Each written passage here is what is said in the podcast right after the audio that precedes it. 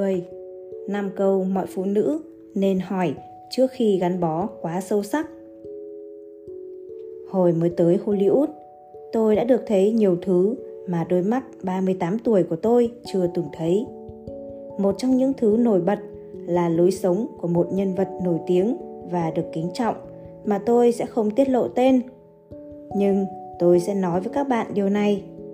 Người đàn ông này có mọi thứ, tiền bạc, danh vọng và có cả một đoàn những cô gái siêu xinh đẹp đến mức anh ta dễ dàng làm hốc Hifner gãi đầu và không hiểu sao anh ta có thể có được điều đó. Ý tôi là người đàn ông này được những cô gái vô cùng xinh đẹp vây quanh, rất nhiều và luôn luôn. Và tôi sửng sốt về điều này vì tôi không hiểu nổi sao một người có thể có được tất cả những phụ nữ xinh đẹp như vậy. Tôi muốn nói là anh ấy không phải là người ưa nhìn nhất trong ngành, còn có những người khác có nhiều tiền hơn, danh tiếng hơn và chắc chắn là có hình thức khá hơn.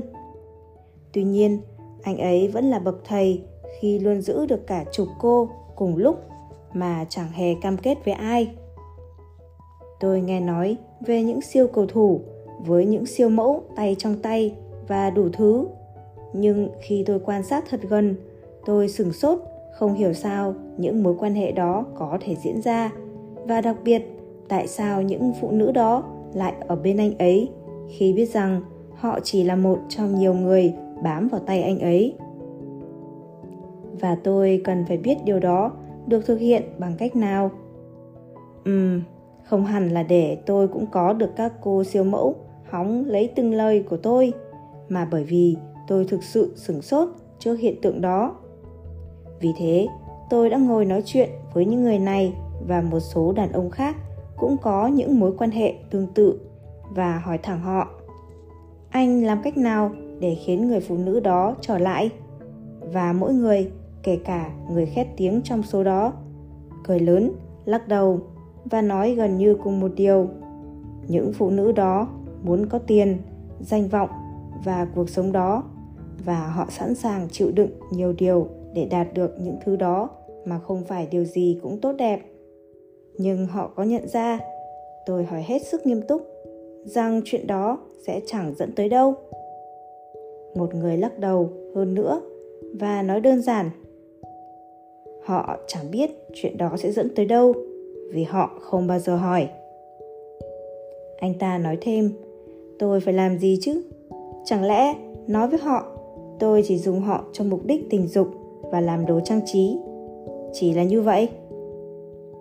Tôi sững cả người, và tôi càng hỏi cùng những câu hỏi đó với những người trong tình huống tương tự. Tôi lại nghe cùng câu trả lời, hết lần này đến lần khác. Và mỗi lần tôi hỏi họ điều gì có thể tạo ra sự khác biệt cho những người phụ nữ họ đã ở cùng, mỗi người đàn ông đó đều trả lời gần như giống hệt nhau, từng chữ một nếu một người phụ nữ đến với tôi và tra vấn về mục đích của tôi, họ sẽ biết ngay từ đầu rằng tôi không tìm kiếm điều gì nghiêm túc. Họ không hỏi bởi vì họ nghĩ sẽ làm tôi bỏ chạy. Vì thế, tôi sẽ cho họ theo tôi.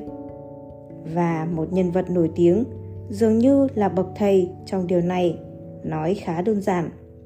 Tôi có đủ phụ nữ để khi nhận được câu hỏi đó, tôi không cần trả lời bởi cứ một phụ nữ đặt ra câu hỏi, tôi có tới hai người không hỏi. Hãy gọi điều này theo bất cứ cách nào bạn muốn. Kinh tởm vô đạo lý, không thể tha thứ bất cứ điều gì. Nhưng sự việc đúng là như vậy. Và kiểu suy nghĩ này của đàn ông không chỉ xuất phát từ giới những người nổi tiếng. Hãy tin tôi đi. Nó xảy ra với những người bình thường bác sĩ luật sư lái xe tải và cả người đưa hàng nữa một số cũng có nhiều phụ nữ như những người bạn nổi tiếng của tôi và những người phụ nữ họ chơi bời cũng xinh đẹp như những cô siêu mẫu bám lấy cánh tay các ngôi sao.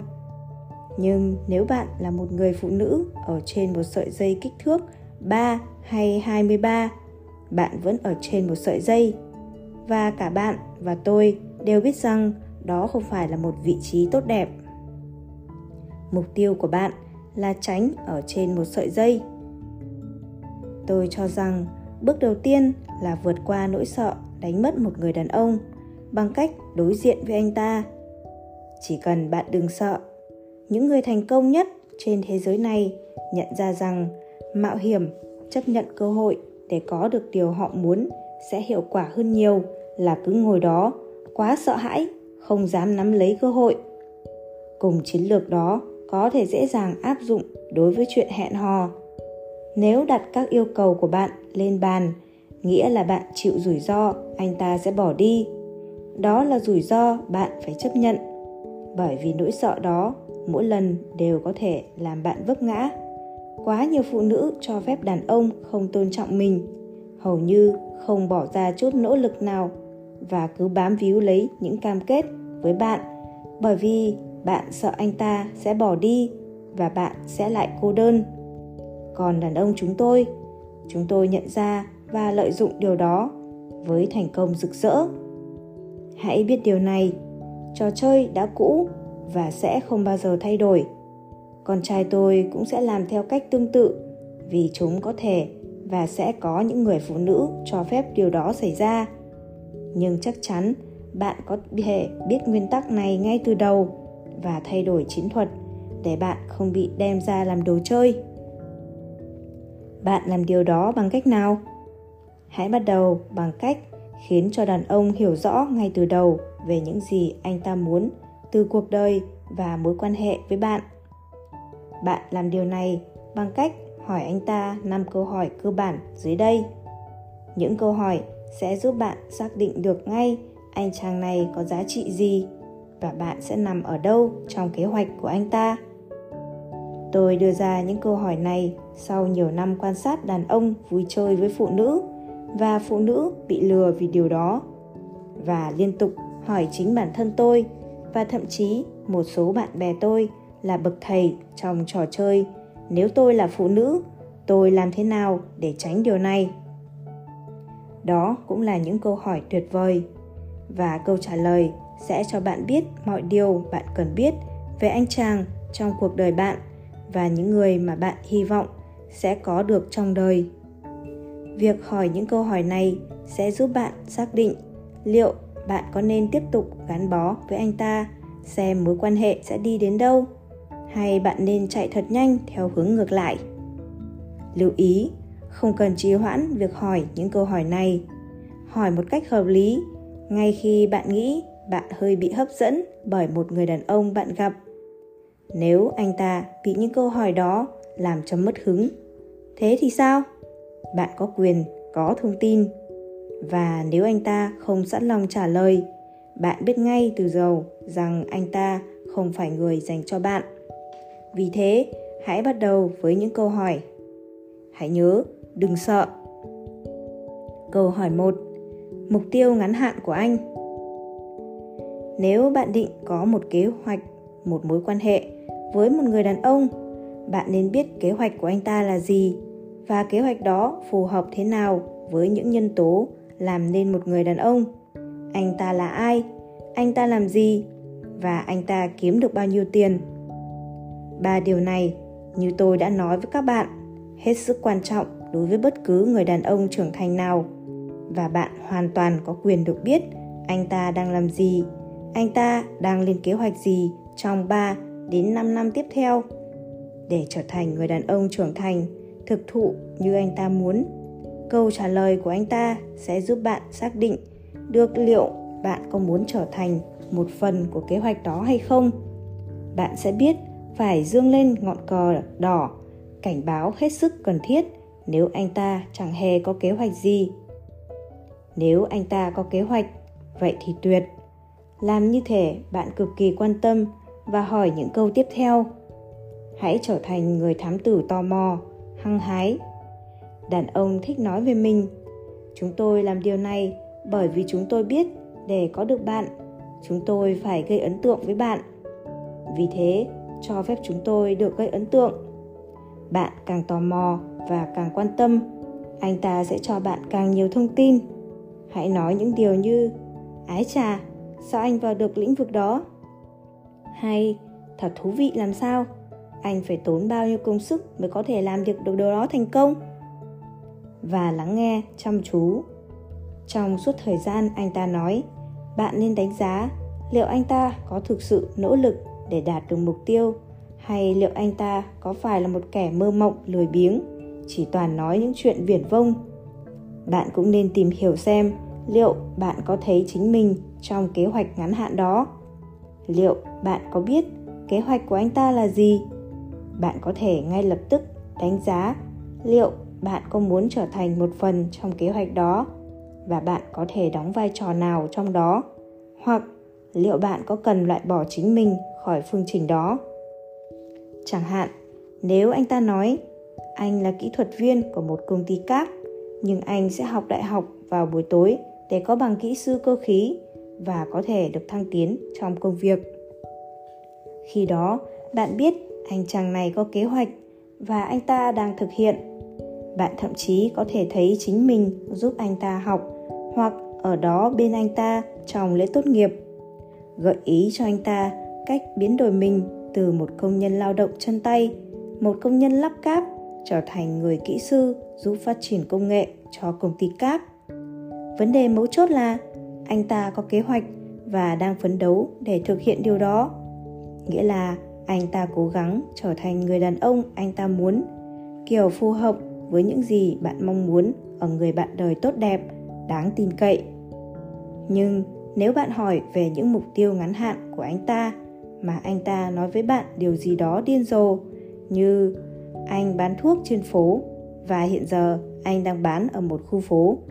Nhưng kế hoạch của anh là trong vài năm tới là có 10 khu phố ở phía Tây từ phố Henry tới phố Brown.